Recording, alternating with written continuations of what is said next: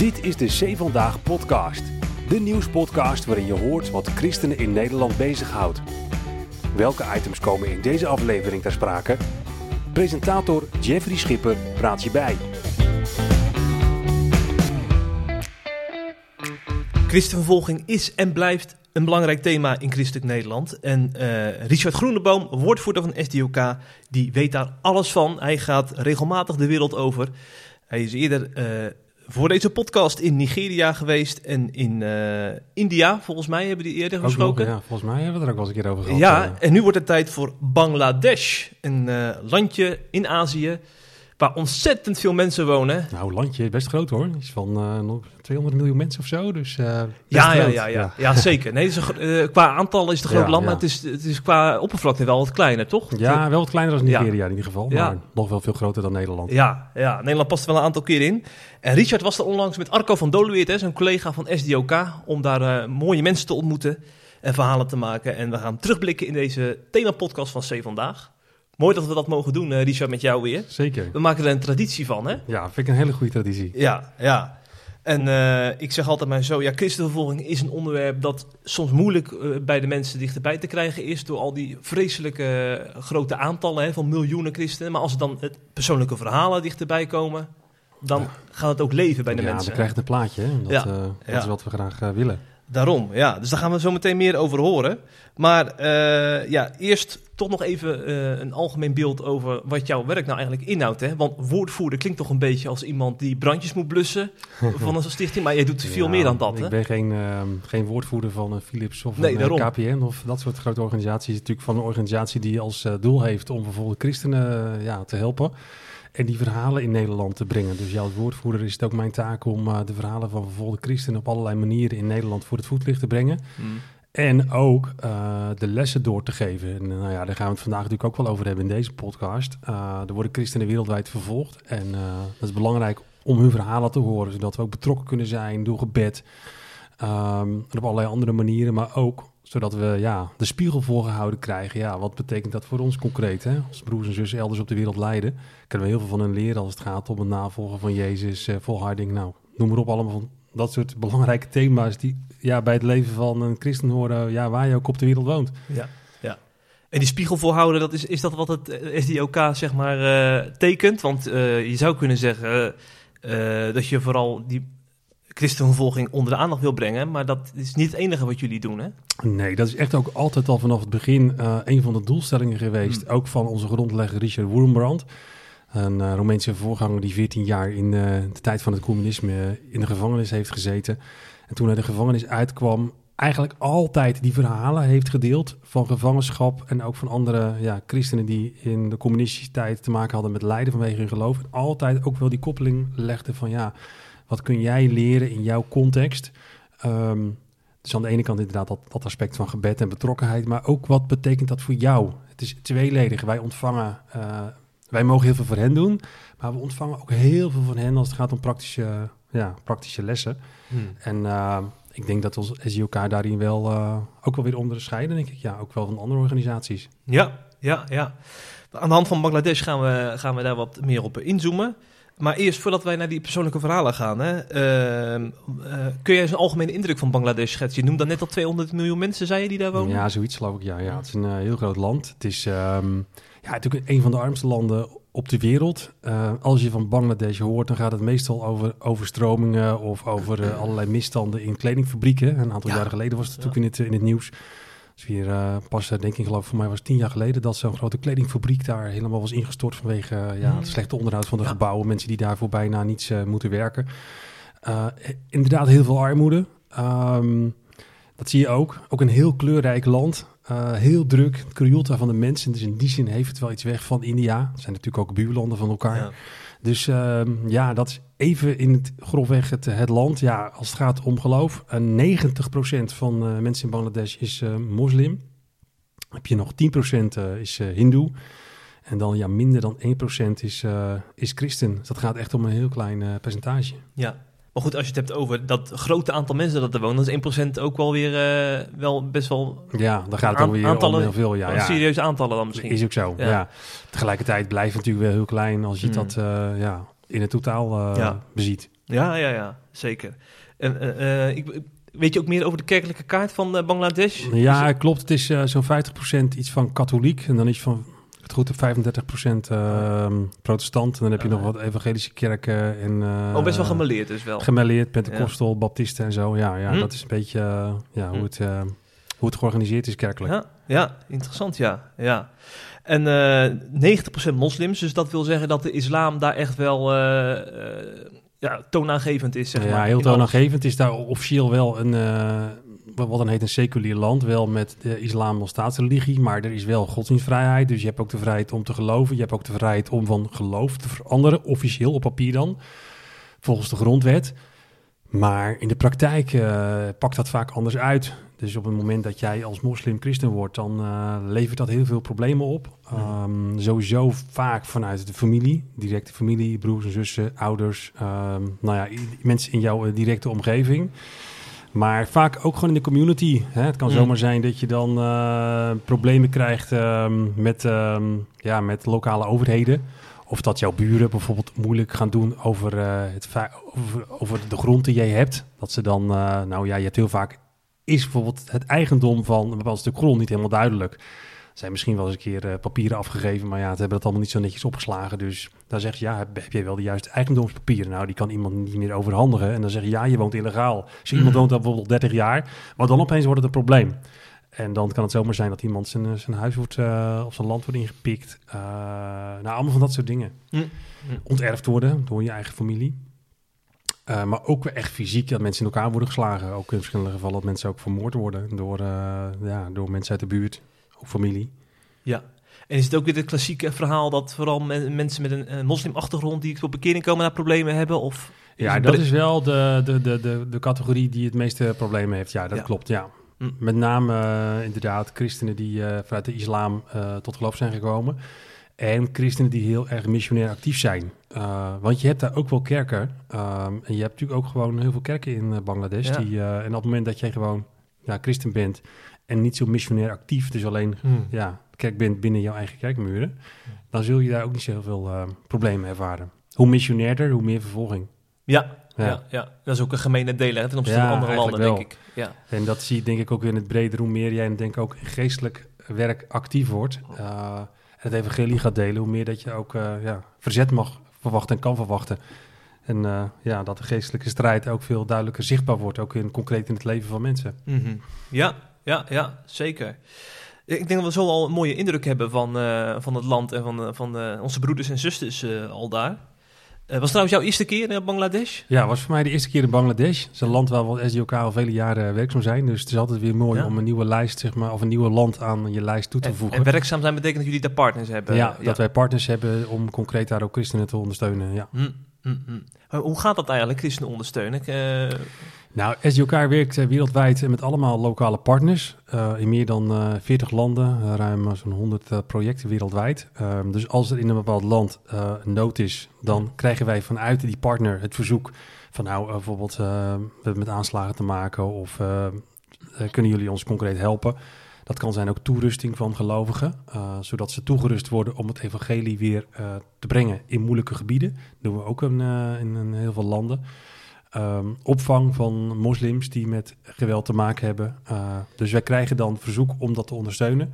En dat we een lange relatie hebben, eh, ja, eh, weet je ook dat het geld op een betrouwbare plek terechtkomt. Dat wordt natuurlijk ook gecontroleerd. Uh, dus het is niet zo dat wij uh, zomaar uh, christenen wereldwijd geld overmaken. Dat gaat altijd via lokale partners die ook dat controleren. En wij hebben ook veel contact ook om uh, op die manier ook te zien wat er aan de hand is. Zodat wij ook daar zelf direct bij betrokken zijn. Maar we voeren het werk niet zelf uit. Ja, ja, ja. ja, ja. ja. Korte lijntjes dus hoor ik. Zeker. En die ja. helpen ook om uh, dicht bij de mensen te komen daar. Klopt, om de verhalen te horen. Ja. Uh, ook betrokken te zijn, ook op onze partners. Want dat zijn mensen die in de frontlinie werken.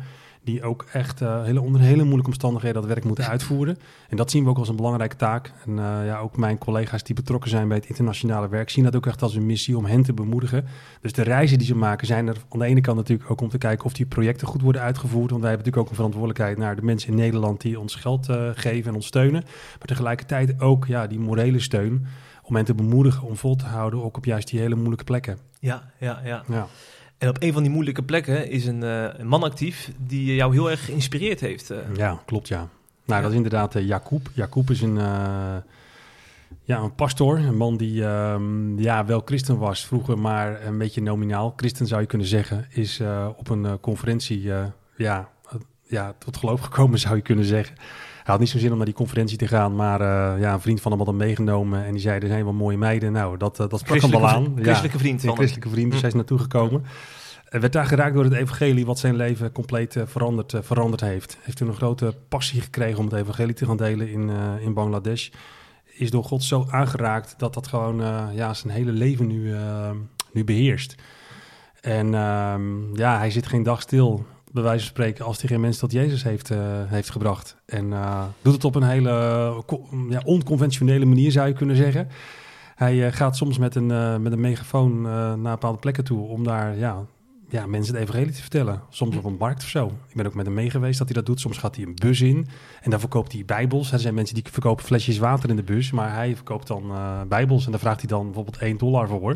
Want als je gratis weggeeft, dan vinden mensen het ook een beetje raar. Maar op het moment dat je dan zegt, nou het kost 1 dollar, dan, uh, nou, dan heeft het een bepaalde waarde. En als mensen dan echt die bijbel willen hebben, dan geeft hij hem gratis, dat dan ook nog. Ja. Uh, maar op die manier probeert hij met mensen in contact te komen.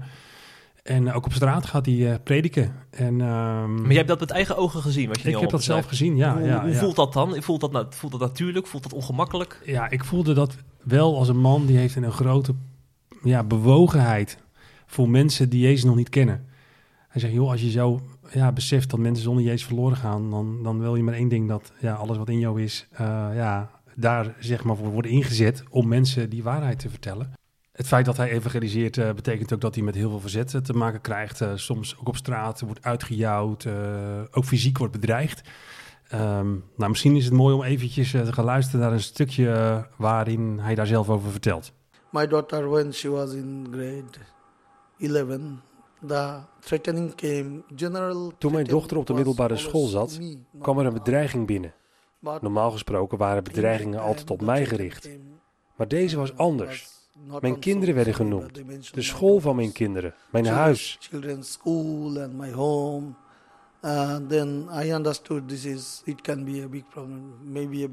Ik heb nooit gewild dat mijn kinderen het land zouden verlaten, maar in die tijd dachten we dat het veiliger was om onze dochter naar de Verenigde Staten te sturen.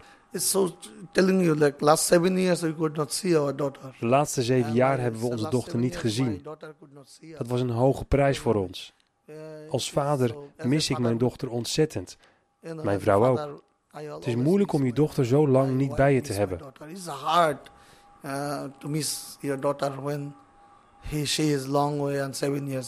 not see. Ja, dat is natuurlijk gewoon heel heftig, hè? Zeven jaar zijn dochter niet gezien uh, en dan toch doorgaan, hè? Je zou je kunnen voorstellen, ja, uh, ik heb een roeping, maar uh, ja, hij heeft wel grenzen. Maar toch voelt hij, ja, dit is een uh, prijs die ik moet betalen. Dat ik mijn dochter nu zeven jaar al niet ziet. Zo. En uh, die bedreigingen, die, uh, ja, die zijn er nog steeds. En aan de ene kant is het een, een, dappere man. Aan de andere kant is het ook een hele kwetsbare man. Dat hmm. zei hij ook, dat hij elke ochtend als hij wakker wordt, dat hij zich heel zwak voelt. Ja, en dan komen bij mij die woorden van Paulus weer in gedachten. Van ja, zijn kracht wordt in zwakheid volbracht. En die, die dreiging die is er ook altijd. Want uh, dat merkte ik ook toen ik met hem op de straat ging. Toen liet hij mij een plek zien waar onder andere nou, die bedreigingen waren gekomen toen rondom die dochter. Uh, toen vertelde hij me echt dat hij op straat liep en opeens kwamen er een paar mannen naar hem toe en die trok opeens uh, een pistool gewoon. En die lieten ze zo zien. Oh. En nou, toen kwam ook die bedreiging van die dochter, dat dit niet in dit fragment, maar dat, mm. dat is echt heel heftig. Ja. ja. En ja, dan sta, dan sta je ook echt op het punt van, wil ik dit wel, toch? Lijkt mij. Wil ik dit wel, ja. ja, En, toch, um, en toch zie je dat God zijn werk zegent. Um, moet je je voorstellen, hij is 15 jaar geleden met een uh, ja, man of vijf... ergens in een slaapkamertje in Bangladesh gaan bidden. Dat God grote dingen ging doen. En in de afgelopen jaren zijn daar gewoon uh, heel veel gemeentes ontstaan. Echt uh, ja, honderden, nou ja, zoiets. Ja, totaal zijn er nu uh, de gemeenten die hij heeft, heeft opgericht uh, zijn nu zo'n 1500 leden. Uh, dat zijn allemaal uh, kleine gemeentjes, zeg maar, door heel Bangladesh verspreid. En er zijn honderden mensen ook tot geloof gekomen vanuit de islam. Dus tot God zegent het. En dat is ook een bemoediging. Er is heel veel verzet. En alles, het is niet zo dat alles om hem alleen draait. Hè. Wat, wat mooi is dat zeg maar, zo'n boodschap die hij brengt... ook anderen ja, ehm, ook raakt. Kettingreactie. Ja, een soort kettingreactie. En diezelfde bewogenheid die ik bij hem zag, die zag ik ook bij anderen. Die, eh, die diezelfde bewogenheid hebben. En zo die overtuigingskracht, en dat is ook wel weer, we hebben het over de lessen, hè. Van als je zo geraakt bent door de liefde van Jezus en wat het jou veranderd heeft. Ja, dat je maar één ding wil, dat die ander dat ook leert kennen. En ik denk dat die kracht van de Heilige Geest die door jou heen werkt, ja, dat mensen dat ook voelen en proeven. En dat God dat gebruikt om juist ook anderen weer aan te raken. En ehm, ja, dat vind ik wel bijzonder. Ja. Hoe ervaren andere bestaande kerken eigenlijk dat Jacob eh, op deze manier eh, te werk gaat? Dat is eh, ingewikkeld. Ehm, die vinden dat hij soms eh, een beetje een roekeloze waaghals is. Laat ik het maar eventjes eh, plat zeggen. Hè? Dat wordt ook wel gezegd. Ehm, er zijn heel veel kerken die, ehm, die heel veilig binnen de kerkmuren blijven. En die ook vinden dat het ongepast is om, om te evangeliseren op de manier waarop hij dat doet. Maar dat zijn vaak kerken die zelf helemaal niet missionair actief zijn. Die, ja, die daar weinig aan doen. En dan zegt hij ook van ja, eh, dit is mijn roeping. Laat dat voorop stellen. Hè. Er is niet één manier waarop we moeten evangeliseren. En soms gebruikt hij inderdaad een megafoon, doet hij niet altijd. Maar ehm, dat is de roeping die God op zijn schouders heeft gelegd. En zo heeft hij het heel duidelijk ervaren. En dat, dat past bij hem. Maar ik geloof niet, eh, dat zou bij mij ook minder eh, goed passen. En ik kom op heel veel andere plekken in de wereld waar ik ook mensen ken die missionair actief zijn in de moslimwereld. En die dat zeker niet op deze manier zouden doen. Tegelijkertijd denk ik van ja, laat ik even oppassen om hier gelijk een heel kritisch oordeel over te hebben. Ehm, God heeft hem geroepen om het op deze manier te doen. En als ik zie dat daar eh, honderden mensen tot Jezus zijn gekomen door, ja, door het werk wat hij daar doet, ja, dan kan ik wel gelijk met een mening klaarstaan, maar eh, God gebruikt hem. En ehm, Aan de Ja. vrucht herken je de boom, zeggen ze ook wel eens. ja, hè? dat klopt ja. En ja. ja, dus God werkt door allerlei verschillende mensen, op allerlei verschillende manieren. En ehm, jou en mij zal hij op een andere manier gebruiken dan in Jacob. Wie zal het Ja. zeggen? Ja. Maar de kernvraag is, zijn we zo geraakt door het evangelie, dat wij een diep verlangen hebben dat iedereen die we tegenkomen die waarheid eh, ontdekt. Mhm. Ik geloof dat dat de kern, eh, de kern is. Ja, ja, ja, ja. Nou, ik moet eerlijk zeggen, ik heb er natuurlijk over nagedacht, want ik heb, eh je goed om te weten, er is een hele aparte podcast over Jacob, hè? Ja, Bij klopt ja. Podcast De Stem van ja, SDOK. ja, we hebben nog een speciale podcast eh, over gemaakt. Aflevering 61 en 62 hebben Heel goed, al. Ja. daarmee even goed genoemd. Dus eh, Ja. als je nu zit te luisteren en denkt, ik wil meer weten over die Jacob, ga dan naar podcast De Stem. Hè, Ja. Of tik eventjes eh SJK in of de Stem. Dan kun je nog het lange verhaal horen, want we gaan nog meer te doen in deze podcast. Maar Dus het lange verhaal, ik heb erover nagedacht. En toen dacht ik ook van ja, ik heb bijvoorbeeld, ik woon in een rijtje van, eh, van vier. En die andere drie buren, zeg maar, die hebben helemaal niks met. Wij zijn de enige die naar de kerk gaan, die iets Ja. met geloof hebben.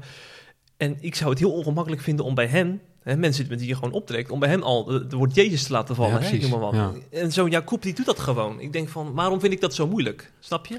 nee, dat klopt. Er zit een bepaalde schroom, denk ik, eh, in ons allemaal. Ehm, en ik denk dat zo'n verhaal eh, mij in ieder geval wel uitdaagt om die grens over te gaan. Hm. En dat, dat lukt de ene keer beter dan de andere keer. Ehm, maar het daagt mij wel uit. Ehm, om soms iets te doen waar ik eh, misschien op dat moment misschien niet zo'n zo'n zin in had. En eh, misschien een praktisch voorbeeld, want ik had dat pas nog. Toen kwam ik terug uit Amerika. Ik was daar op een eh, bijeenkomst geweest bij onze Amerikaanse zusterorganisatie Voice of the Martyrs. En ik zat terug onderweg in het vliegtuig. En op het laatste moment moest ik een, eh, kreeg ik een andere stoel. En ik zat naast een Nederlander.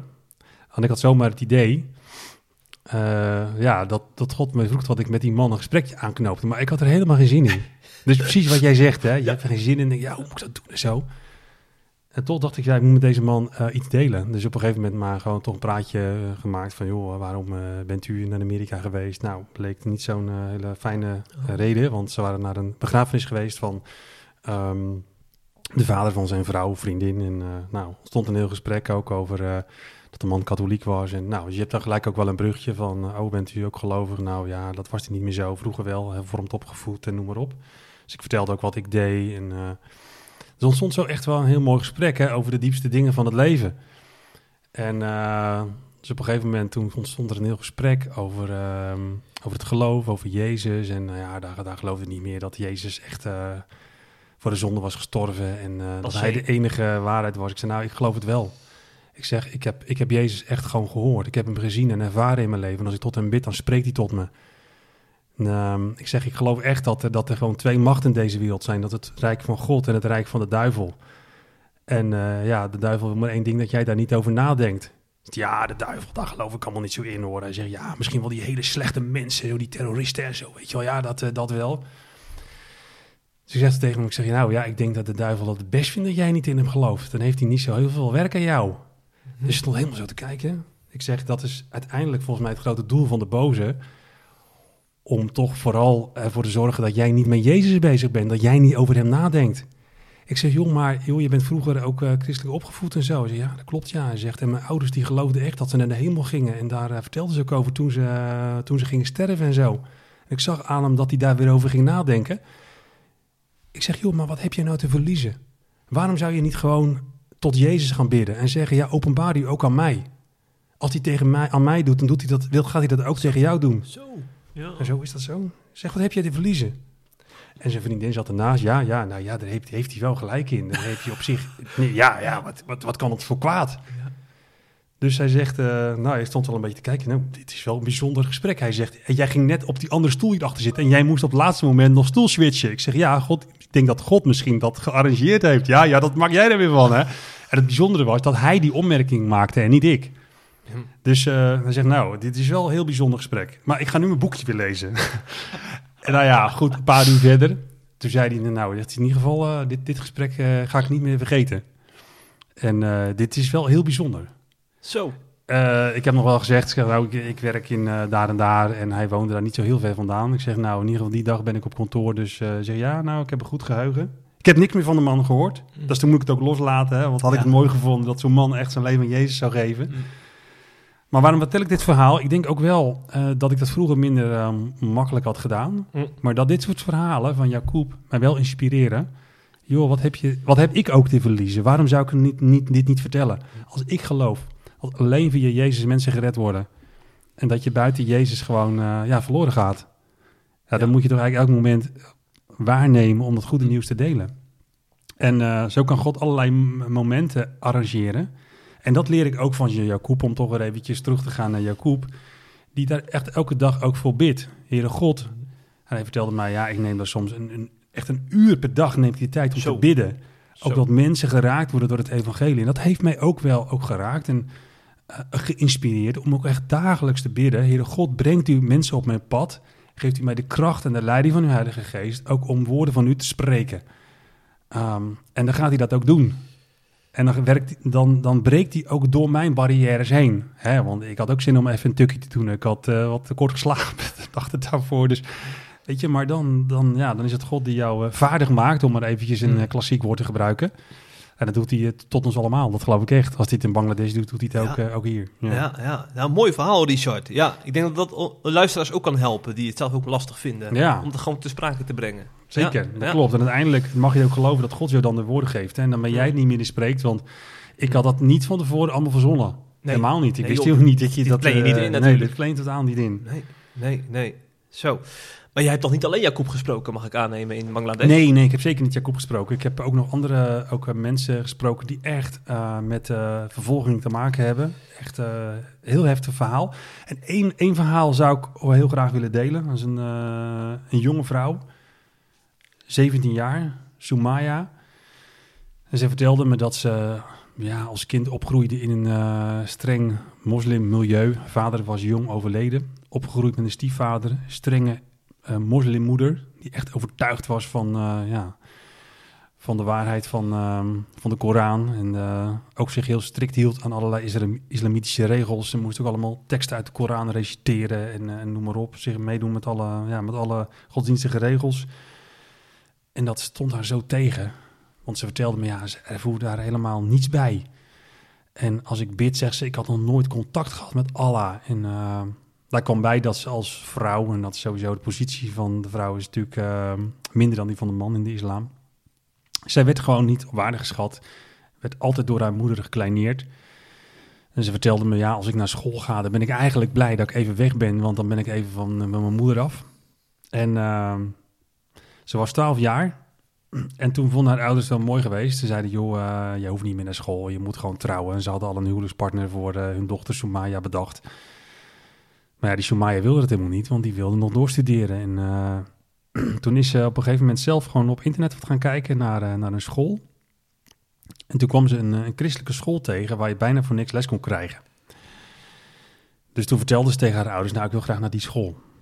En haar ouders waren daar blijkbaar toch een beetje pragmatisch. Die zeiden, nou ja, oké, omdat het bijna niks kost, gaat maar. Dus toen is ze daar naartoe gegaan.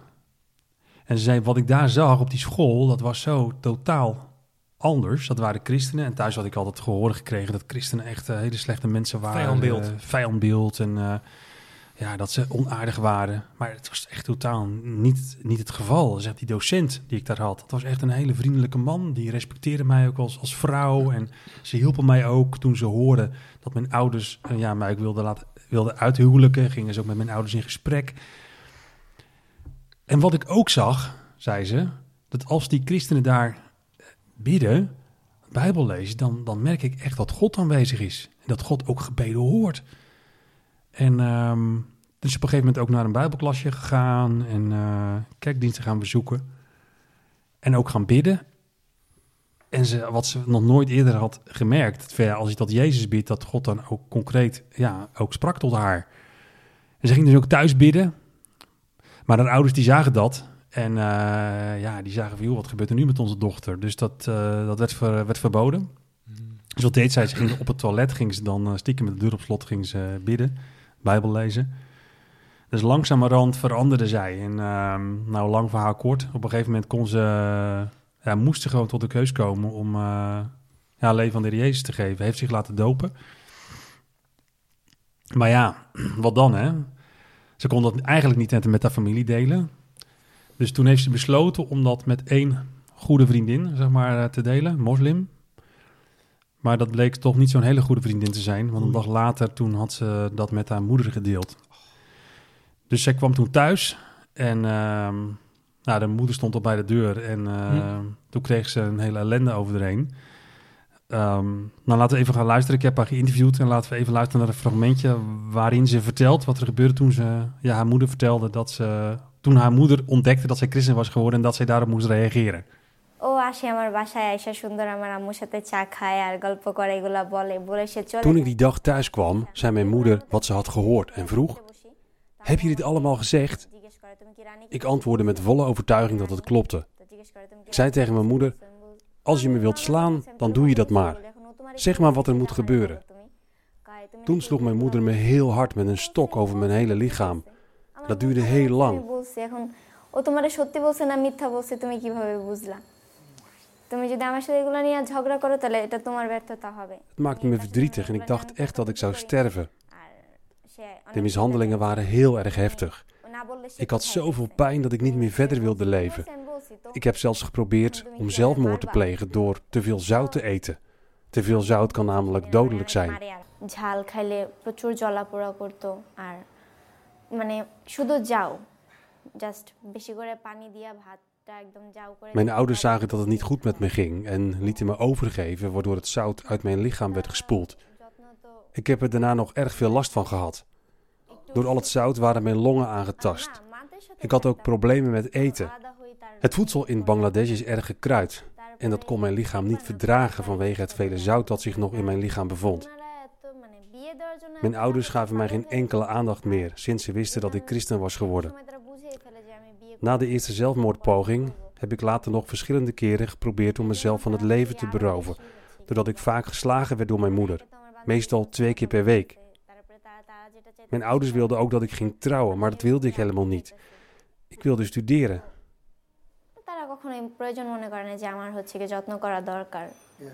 কখনোই প্রয়োজন মনে করে না যে আমার হচ্ছে কি যত্ন করা দরকার উম, আহ, আমরা আমাদের বাসায় হচ্ছে আম- আমরা আর একজন ভাড়াটিয়া থাকতো দুইজন থাকতো Doordat mijn ouders druk bleven uitoefenen om te trouwen, bleven die zelfmoordgedachten aanhouden. খারাপ লাগে আমি দোষ করলে কেউ মারলে আমার কষ্ট লাগে Op een keer brandde er een vuur. শুধু শুধু মারলে Ik আমার liep er naartoe en hield mijn jurk in het vuur, waardoor die in brand vloog. মারে তো। Iemand zag het gebeuren en doofde het vuur. জ্বলন্ত চুলার উপরে জামা দিয়া Er kon nog দাঁড়ায়। net worden voorkomen dat mijn huid verbrandde. Ik moet er even van bij komen, eh, Richard. Ja, dat eh, verhaal, kan ik me eh, voorstellen. Het is echt een heel heftig verhaal. En dat laat ook zien hè, dat als mensen tot geloof komen, dat het niet ehm, een, alleen een halleluja-verhaal is. In de zin van natuurlijk, ze zijn gered door Jezus. Maar dan zie je ook dat er ontzettend veel verzet komt en moeite en tegenwerking. En daar is dit verhaal ook wel een heel duidelijk voorbeeld van. En dat zie je overigens bij heel veel moslims die Jezus leren kennen. En daar is dit wel een heel goed eh, voorbeeld van. Ja. Hoe is het trouwens verder gegaan met haar? Ja, dat was natuurlijk heel heftig. Uh, het was op een gegeven moment zo heftig dat ze ook eigenlijk niet meer thuis kon blijven. Toen is ze bijna een jaar is ze ergens anders geweest bij mensen die voor haar hebben gezorgd. Toen is ze na een jaar toch weer terug in huis gekomen. maar toen begon het uiteindelijk weer, die ellende. En ehm, ze begonnen haar weer te slaan. En toen op een gegeven moment toen kwam ze thuis, vertelde ze me. En toen stond er een, um, had er een grote vuilniszak stond bij de deur. En haar moeder zei van, en nu is het klaar. Nu ga je het huis uit. Heel die vuilniszak zat vol met al haar kleding. En ze zegt, ik hoef jou niet meer te zien. Zeg maar, voordat je nu weggaat, dacht ze dan, wil ik even dat je dit ondertekent. Ze pakte ze een A4'tje met een pen. En dat was een soort document waarin ze verklaarde dat ze niet meer de dochter was van haar ouders. Ze had geen keus. Ze moest gewoon uh, dat document ondertekenen en zo werd ze op straat gezet. Onvoorstelbaar, hè? Vernederend ook, hè? Echt vernederend, ja. Dat je dat überhaupt kan doen met je eigen kind. Dat is echt onvoorstelbaar.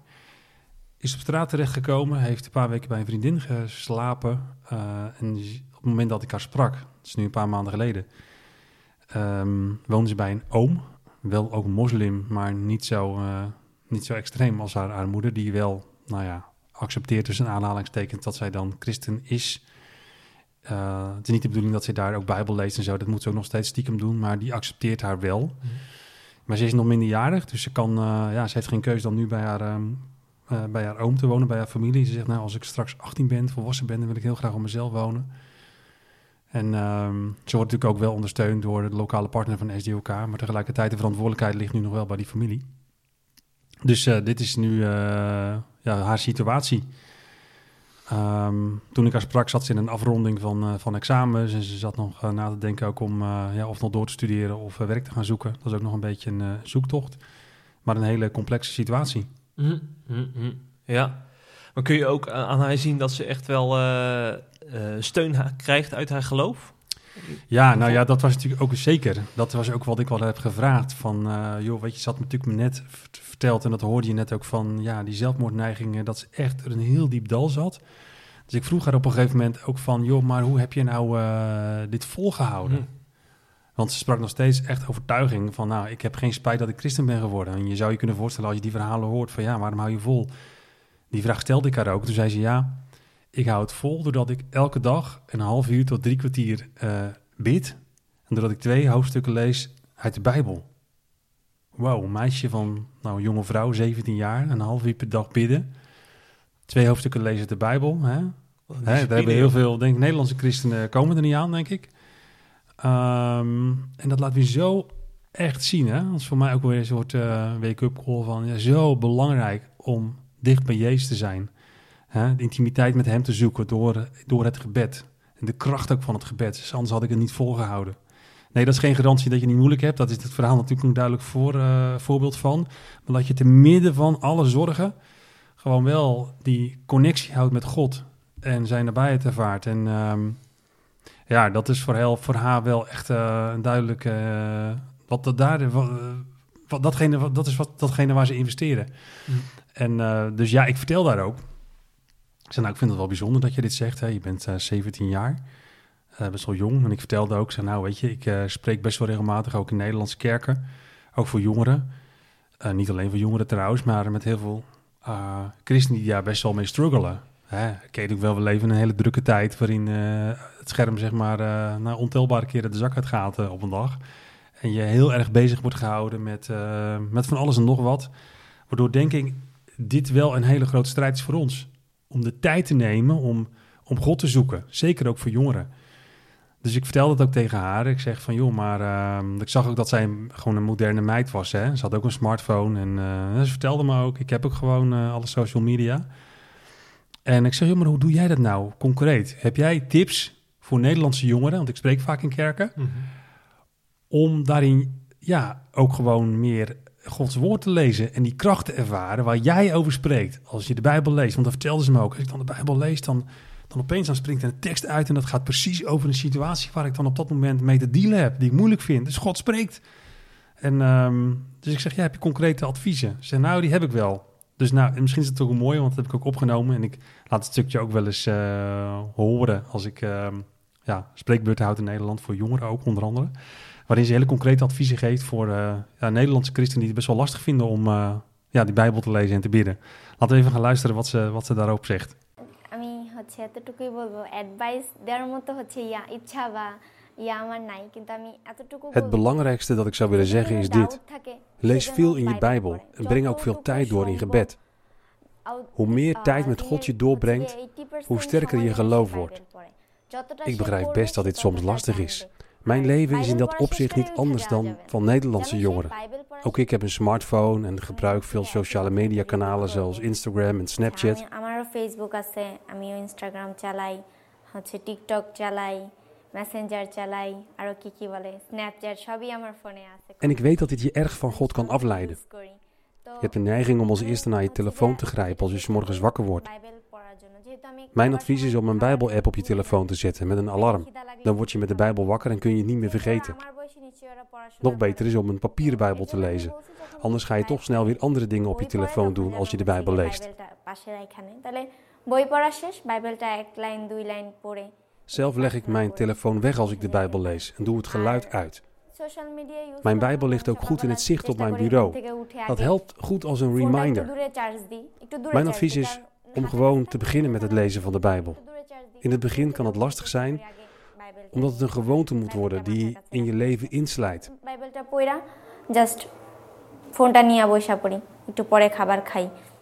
Ja, hoe praktisch kan het zijn, Jeffrey? Ja, ja, dat kun je wel zeggen. En het is toch heel anders dan wanneer je de wijkouderling uit je, uit je buurt dit zegt, hè? Dan, dan zo'n meisje. Het nee, komt heel anders over. Ja, dat heeft, op deze manier is het zo puur. Hè? En uh, zo fris ontdekt allemaal. Hè? Dat, ja, dat komt mij ook echt heel erg binnen. Ja, zeker. Absoluut. Ja, dit nemen we zeker mee, uh, deze handreikingen van uh, Sumaya heet ze. Ja, Sumaya. Ja, ja.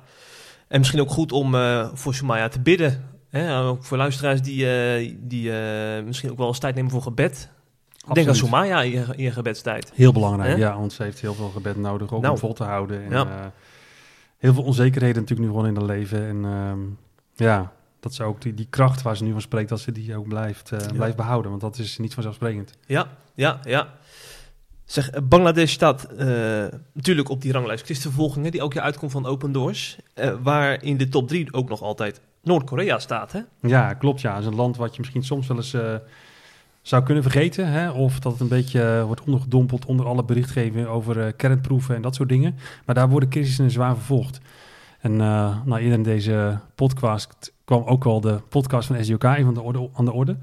Ehm, om ja, de situatie in Noord-Korea blijvend onder de aandacht te brengen, hebben we net een serie gemaakt van de SDOK-podcast over Noord-Korea. dat is een land waar naar schatting zo'n ja, 30.000 of 100.000 christenen wonen, waarvan men denkt zo'n 30.000 uh, christenen in concentratiekampen verblijven. Hele heftige situatie.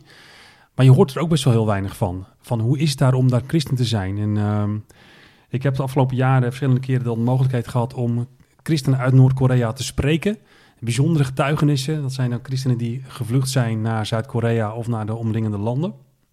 En zo heb ik bijvoorbeeld een, uh, een interview gehad met, uh, met broeder B.